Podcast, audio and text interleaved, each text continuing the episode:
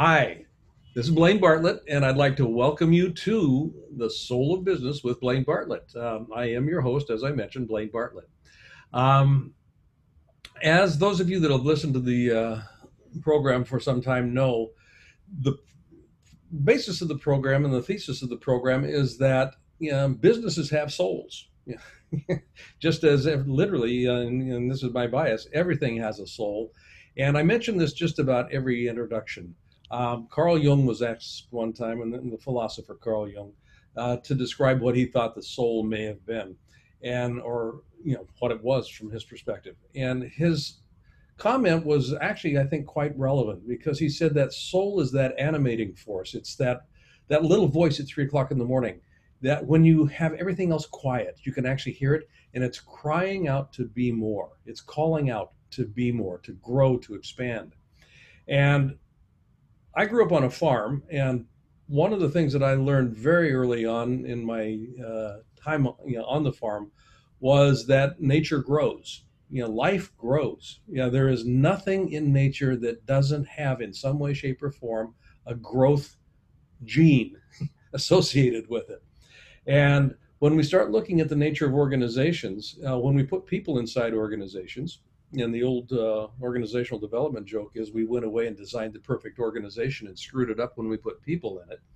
Um, the idea here is that people oftentimes feel constrained to grow in organizations. Uh, the the structure and the uh, the processes of most organizations, of many organizations, tend to constrain that spirit, that soul. So, kind of a long segue into a conversation here about why is it important to pay attention to the soul of business. Well, it's important because it's what gives your organization life. It's what allows your organization to innovate.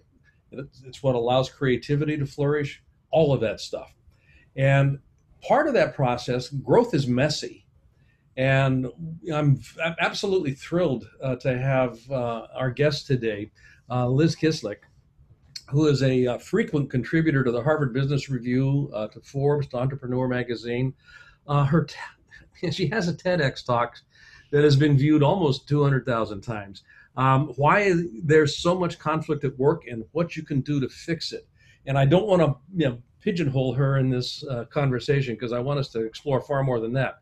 But when we start growing organizations, conflict is going to be there. It, it can't not be. That it, I, in, in one sense, it's a sign of good health, assuming that it's treated well. So, um, Liz, welcome to the show, first of all. Thank you, Blaine. I'm so happy to be here. And with all of my guests, I start off with asking a very simple question. For you, when you hear the phrase the soul of business, what does that evoke? What does that bring up for you? I love the idea of the Jungian sense of animating force because for me, I think of soul as essence, mm-hmm. as what it really is underneath. And I actually think of businesses as having their own kind of life force that is actually separate from the leadership. It's obviously informed by the leadership. In many ways, it is begun by the leadership, but it becomes a kind of sum total of all the living force that's in the business. And that can be healthy or unhealthy. And when you ask the question, what flashed into my mind, I had a client years and years ago, and I would visit them periodically, and I would walk into the reception area, and every time there was somebody crying in a corner, different people, not the same person. And after this happened a few times, I actually thought, oh, it's not healthy to be here. And I finished the piece of work I was doing to be, you know, to do the right thing and finish what they expected of me. And then I severed the relationship because there was something so unwell there that not only did I not believe that I could help them make the change they claimed to want? But I didn't believe it was good for me to be there either. So that's an example of that kind of animating force. Yeah, and if it's you know if it gets constrained, and you know I yeah every every consultant uh, worth their salt has got models that they work with, and um, I've been consulting for about 40 years in various you know industry sectors. I mean, literally, just pick one, and I've probably been there. Um, and as as have you, just based on what I know about you. Um, you know, most traditional consulting interventions or practices or work with clients. Yeah, and this is a broad generic uh, commentary here, but vision, moving into strategy, moving into tactics know, so there's this kind of a hierarchy that comes into play here. And when we look at what Gallup um, seems to point out, you know, year after year after year, uh, 87% of the workforce globally is uh, disconnected from work in some way, shape, or form. Emotionally disengaged is, is, is the way that they frame it. The focus on vision, strategy, tactics does not seem to be working particularly well. And and that's where I got really interested about what's missing here. Uh, so, yeah, we've got culture. Peter Drucker talks about that a lot. You know, and, and, and the organization you were just talking about, there was probably some very interesting cultural artifacts that were, you know, yeah, in place that were impinging on what I'm calling the soul. And the soul is that foundation, and it gets covered up very quickly. Yeah, by the organization's culture. People people bring their own cultures in uh, you know, I've got a culture that I call me, and it shows up and it mixes with somebody else's culture, and then we have a culture, and then it kind of goes out from there. And the next thing I know, if I'm not paying attention to it, my soul is covered up, and so is my organization's soul.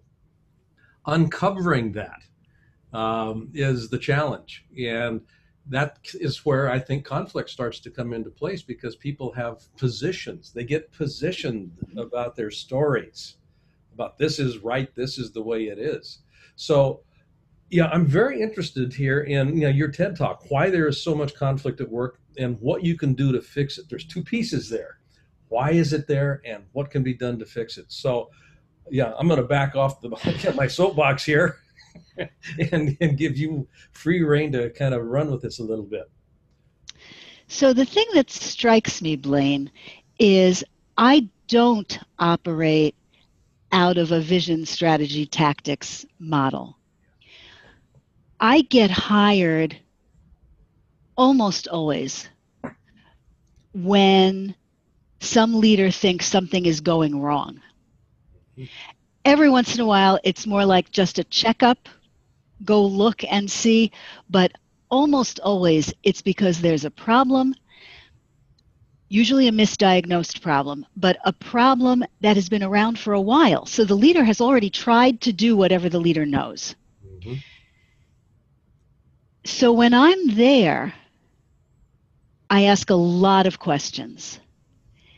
And what I'm looking for is what is the pain? What is the suffering? what are the reactions that people are having that are negative have to understand those because those come from as real a place in any person as anything they could do. You know that's either defensive protective or it's attacking. But what's the pain? Mm-hmm. and what's actually healthy? Are the bones strong? Is there enough business acumen, is there enough competence that we have something to build on? Because you can get bad behavior from smart people. oh, yeah. And you can actually have wonderfully caring people who don't understand certain fundamentals that may seem obvious to you or to me, but to them, they actually don't know them. And so they don't realize that they're trying so hard, but it can't possibly help. Um, you know, if you have a drill and you point it in the wrong direction, you can make a perfect hole, mm-hmm. but not necessarily where you want one. So, trying to figure out do they know what they need to understand generally about running a business, their kind of business, this particular business, and what is really going wrong here? Yeah. And those are, I don't know if that's a model or not, but they are the two big open loops I walk in with, like like two. I think of a farmer carrying those feed buckets, mm-hmm. and I want those buckets filled up so that I can then assess what I've got to work with. That's I, I like that metaphor. That's that's that's good. Yeah, can, so and then it can be explored uh, objectively, and that's where things start to happen. I, I have been part of so many consulting interventions where, yeah, it basically felt at the end of the day like we put a band-aid on an open sore, but the sore was never addressed. Yes, um, it got covered up. And, Hate that. Oh, yeah that's uh, stopped doing that about uh, 15 you know about 18 years ago that's yeah. good that's healthier for you oh my gosh and yeah. it's better for them that keeps my soul alive uh, right because i get you know the, the, curiosity is is important there so i mean this is one of the ways that i was as i was listening to your description here it you know this is a paraphrase but you know you go in curious yes. not you know with the assumption that what you're being told is the issue is actually the issue and you know that curiosity can begin to uncover a lot of very interesting things. And that you know, is, is where the work begins to happen. Yes. Yeah. Yes partially because when i'm curious sometimes they hear their own speech in a new way. Mm-hmm. i was just with a new client yesterday. Of course they hadn't thought of the questions i asked them you know, otherwise they wouldn't have called me. But as they're thinking about it, oh yeah, oh no, we didn't do that. Oh, we didn't ask that. Oh, we they realize there's more going on than they've been seeing. Yeah. You know, it, it's interesting that you talk about questions um, because I bring questions into the conversation a lot. Not just questions, but uh, yeah, just the notion of questions as a as a leadership tool. Um, in my experience, questions actually serve two purposes. You know, one is, you know, they obviously give us information when we ask the question. But I think the more important thing is that a high quality question will send people looking in directions that they've never looked before for an answer. So, uh, as, a, as a leader, I want to be uh, I want to be an artist. I want to be a master of asking high quality questions. Now, what's a question I've never asked that can give me information I've never seen or heard before. That is that, that gets interesting. Um, so you know, without divulging confidentialities here, but you know, you know, what was a question that you could have asked or that you did ask yesterday with this client that they went, "Wow, never thought of that." I start. I started by asking about some of the history of the circumstance because people are much more comfortable starting with the facts that they feel are well established and everyone knows. Um, and then I moved on to a combination. This was a circumstance in which I was being brought in to coach somebody. And except in the most enlightened of places, that doesn't happen unless someone is somehow falling down on the job. Yeah. So you know there's already unhappiness and disappointment on the part of the leader and probably distress, if not resentment, fear on the part of the person to be coached. So, getting the leader's history, and this is so often the case, they're just looking at you know the tip of the iceberg they're looking at the thing they're not getting that they think they should be getting that they're confident they've explained et cetera et cetera but it turned out that this person's job was not set up well. So I was asking, I mean, they didn't realize this at all until I asked all these repetitive questions about why did you assign him this way and why did you assign him those people and why did you assign him these goals and do you see how this might counteract that and do you see how this is a structural problem? Mm-hmm. And as soon as you see their eyes light up about that, you know they have a whole new view of the waterfront that they didn't have before. Yeah, I love. See, yeah, in the in my book, Compassionate Capitalism: A Journey to the Soul of Business. What you're describing there is part of that journey, and it, yes. it begins with you know that questions that unbundle the systems so that we can have access to that life-giving force. Yes, yeah. and the other thing that is wonderful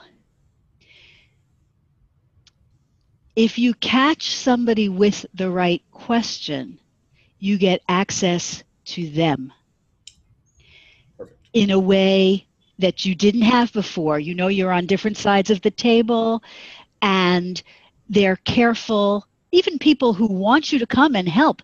Because um, one of the senior people said, Okay, I know you don't have magic. And I said, You better believe it, because if I had, I'd be fixing somebody else's problem. but they are hoping, they really are hoping, whether it's a laying on of hands or you'll just know which um, thing to pull out of the Jenga setup, they hope you can just put your finger right on it. But as you show them that just as you talked about covering the soul, these problems exist because of a process of accretion Yes. layers and layers, decisions on decisions. And that when you go back and question it all, then you can see can we start over? Yeah. How do we intervene best?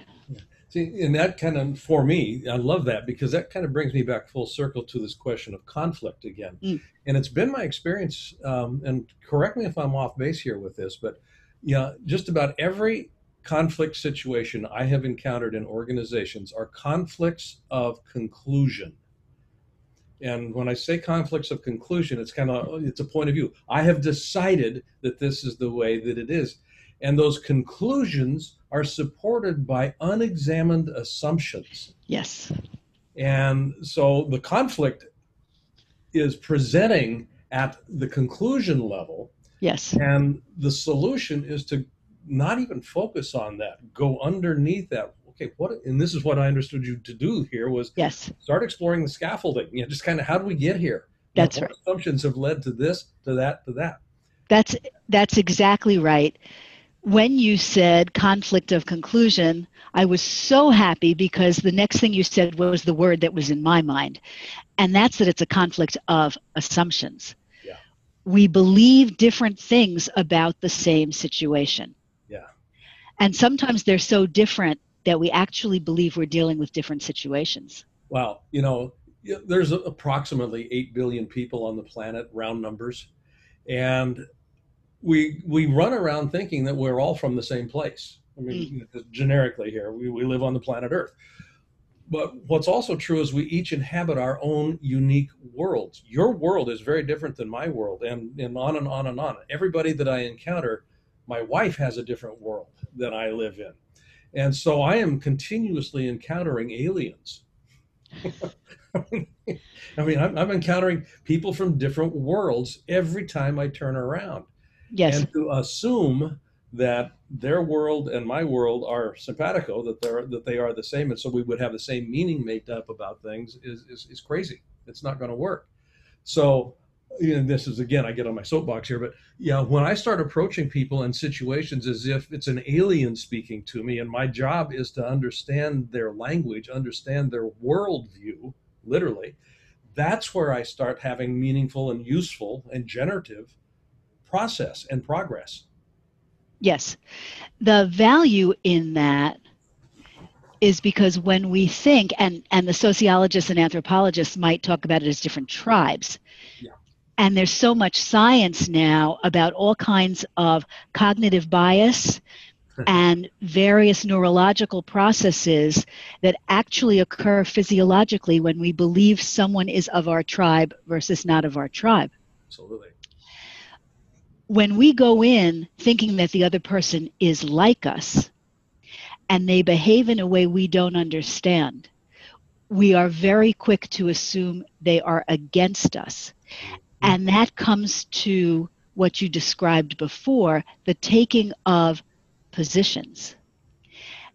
And then people stand their ground as if giving up an inch means the loss of the world, when just opening the conversation might be a way to find a much better world. Yeah, yeah, absolutely. Yeah, and I and I believe that that is you know the the when conflict is dealt with creatively and generatively, that is what happens. The, it, and it's a um, it's not a zero sum process. No. Uh, yeah, it actually is an expansion. And in yeah, that's true. Even figuring out which movie we're going to go to. Oh, absolutely. yeah. Yeah, and, my wife and I have had that conversation many times. Right. Or what are you going to do when, and this could be true for anybody in your listening audience, two different customers want to see you on the same morning. Yep. No human is actually in conflict with any other human, but there sure is a schedule conflict and it needs to be worked. But all it needs is to be assessed and addressed. Mm-hmm. Yeah, and get it on the table, much like you were describing. I mean, if I can't see it, I can't work with it. If I, if I can hold it outside of me, by definition, it's it's the subject-object dynamic. If I can hold this thing outside of me, I am not so invested or attached to it because the experience is it's outside of me. As long as it's remaining in here and not labeled, that's where I have a problem because I think it's me that's in play. That's really interesting because a technique I give to some clients is to actually think the whole thing is inside of you. It's all you. Well, it's you know, it, it works either way. It's amazing. It yeah, one of the things I often, I mean, I will. This is part of my coaching you know, modality is there's nobody out there but me. Right.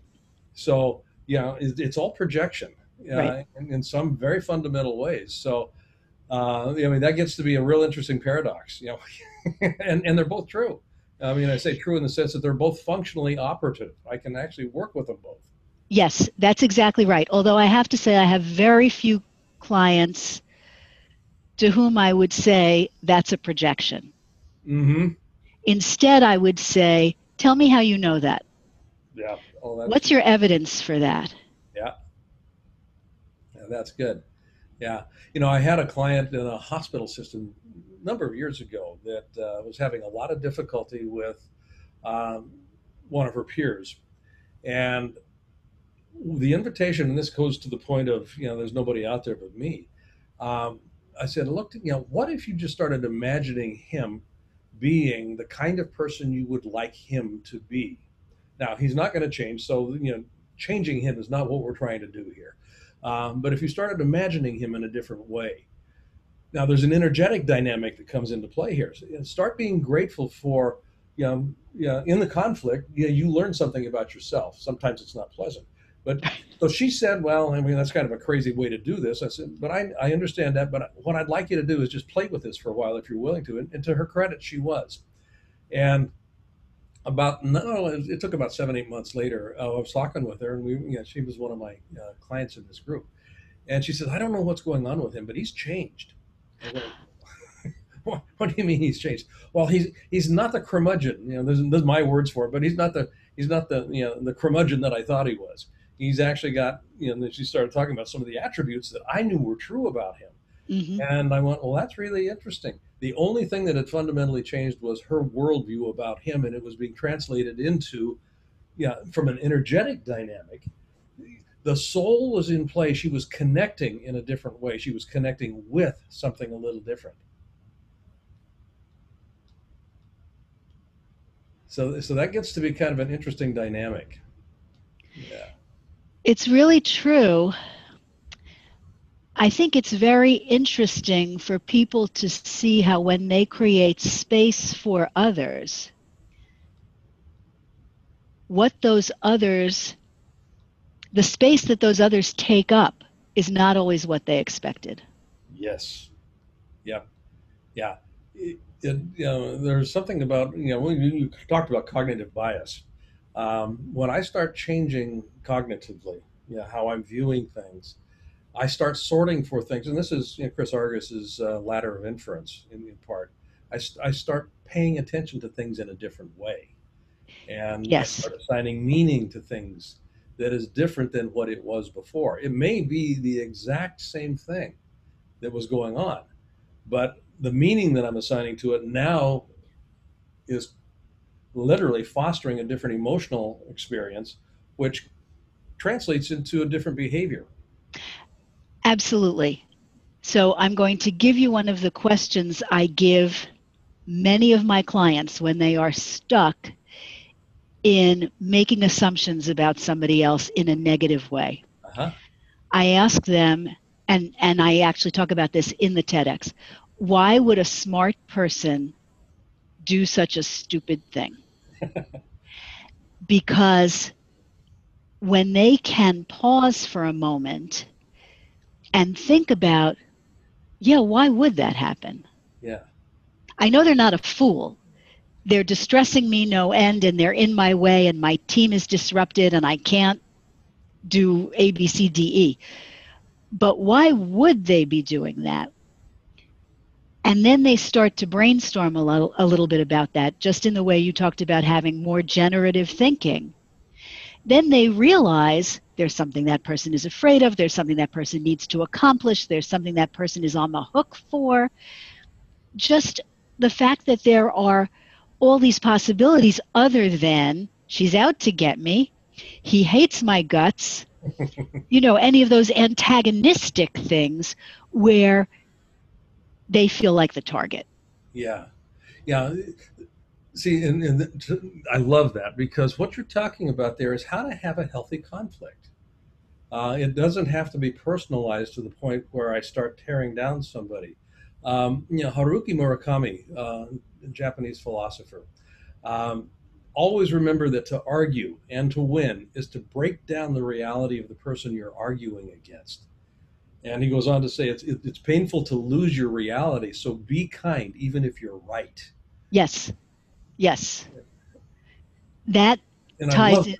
Yeah, that's excellent, and it ties in so much with my premise that you look for the pain first. Yeah, that, that's kind of I was, I was hoping. Yeah, yeah, yeah. After that, yeah. Yeah, very good. Yeah, because it you know where there's pain there is a solution. Now, you know, which again it kind of seems like an oxymoron, but there is a solution embedded there. Yes. And yeah, yeah, there was never a problem presented without a solution being, yeah, in in play in some way, shape, or form. That's right. Even if it's a painful solution. I mean, what, what's the thing Churchill said about keep going? You know, when you're going through hell, keep going. Keep going. Sometimes you have to go through. Yeah, go through to get to. But it's better to know what you're going through. Yeah, yeah, that helps. Yeah. yeah, it, it, helps quiet the mind if I know what it is that I'm wrestling with. If you know that uncertainty can be off-putting. Yeah, definitely. Yeah, there's no yeah. question about that. Yeah. So, what's been the most challenging? Um, oh, what's the word I'd use here? Uh, you know, when, when we're, you know, put this in the context of the soul of business, you know, keeping connected to soul. You've done a lot of work in a lot of different market sectors with some very interesting uh, companies: the American Red Cross, Orvis, Girl Scouts, Comcast, uh, Janssen. I mean, just, just to name some of them here. And, and I want to talk to you about Orvis because I'm a fly fisherman. But uh, well, yeah, in, in in your career, what's been one of the most rewarding uh, interventions or pieces of work that you've done that actually connected back to the soul and brought aliveness back into the system? Oh man. So I think so I have a flood of different faces yeah. in front of me sure. right now. Um, I'm thinking of a couple of different ones, and you know, they all have to do with helping people learn how to think differently from the way they thought before we started working together. Um, for some people, it's about learning about how to think more empathetically or more compassionately. but for one woman, it was literally teaching her math. Oh, interesting. because, and this is this goes back to the issue of is there competence and acumen? Because until she was able to analyze the data, and this is years ago when there weren't huge models running things, when she did not know her own numbers for her work group, uh-huh. she was less capable of deciding what needed to be addressed, what didn't need to be addressed, how to set priorities, or how to make a case to her management for what resources she needed. And this is like lighting somebody's way. Mm-hmm. Because being able to understand and explain whatever your evidence is, as opposed to just your feeling about things, is absolutely crucial. Yeah. And, you know, that you know, speaks, you know, I've got a leadership you know, body of work that I have developed, and one of the pieces of it is personal mastery. And if I'm going to be in a position of responsibility as a leader, in a business environment in particular, I have to have a certain degree of acumen, a certain degree of competency, you know, and I'm going to put all of that into a big bushel basket and call it personal mastery. I have to be a master of my domain. Um, so it's incumbent on me to develop those skills. Otherwise, I'm going to be internally conflicted. And that's going to show up in my results. It's going to show up in my, uh, my leadership style. And it's going to show up in the way that I subsume and, and keep covered uh, others' desire to grow because I am going to, when, I, when my competency feels like it's under attack, that's when I get rigid. Yes. And yes. That rigidity. And- yeah Yes, and and maybe even worse. Not only might you feel under attack, but when you are not competent, you're effectively blundering around in the dark. you could be crashing your car against all kinds of things, and all you know is that you keep being wounded, but you don't know why. Right. There's no way to shift out of that until somebody turns a light on. Yeah, yeah and all you got, in, you know, I've just got a brake pedal and a gas pedal. Right. And those, and I'm not sure what the steering wheel does. Right. Right. Yeah. Yeah. Rough stuff. Oh, that's a great metaphor. My guest today has been Liz um, Liz Kislik, and you know we're talking about. I, this has been fascinating for me. Just a wide ranging, uh, you know, kind of exploration here of just the nature of organizational life. Um, and life in you know life in organizations, not just organizational life. Right. Um, what? How can people find out more about your work and what you're up to? Uh, if they go to my website, which is www.lizkislik.com, and I assume you'll put a link to that someplace. Yeah, and just real quickly, for those of you that have got quick fingers here, it's Liz L I Z Kislik, K I S L I K, and so it's all one word dot com. LizKislik.com. And if they're there, there's lots of material. I write every week. My articles are there.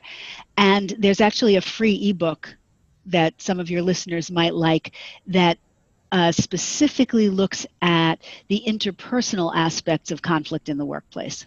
Beautiful. What's the title of it? I don't remember. I actually don't remember. Okay.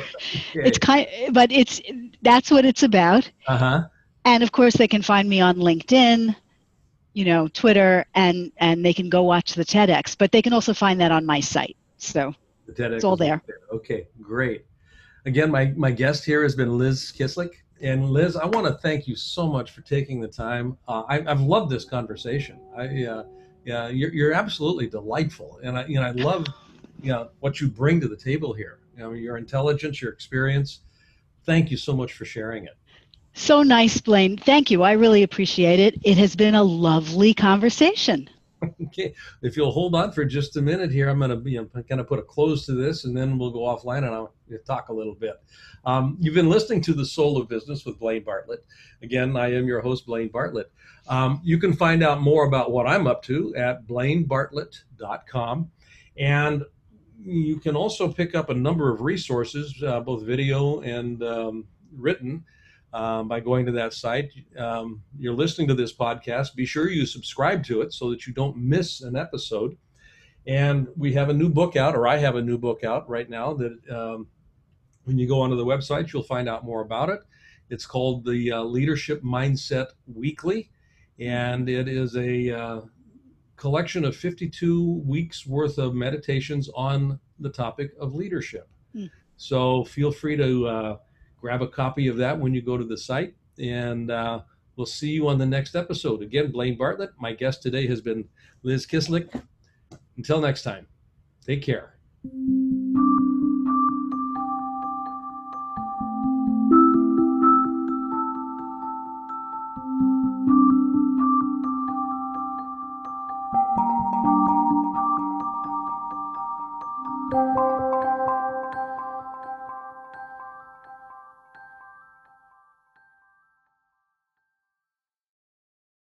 This podcast is a part of the C Suite Radio Network. For more top business podcasts, visit c-suiteradio.com.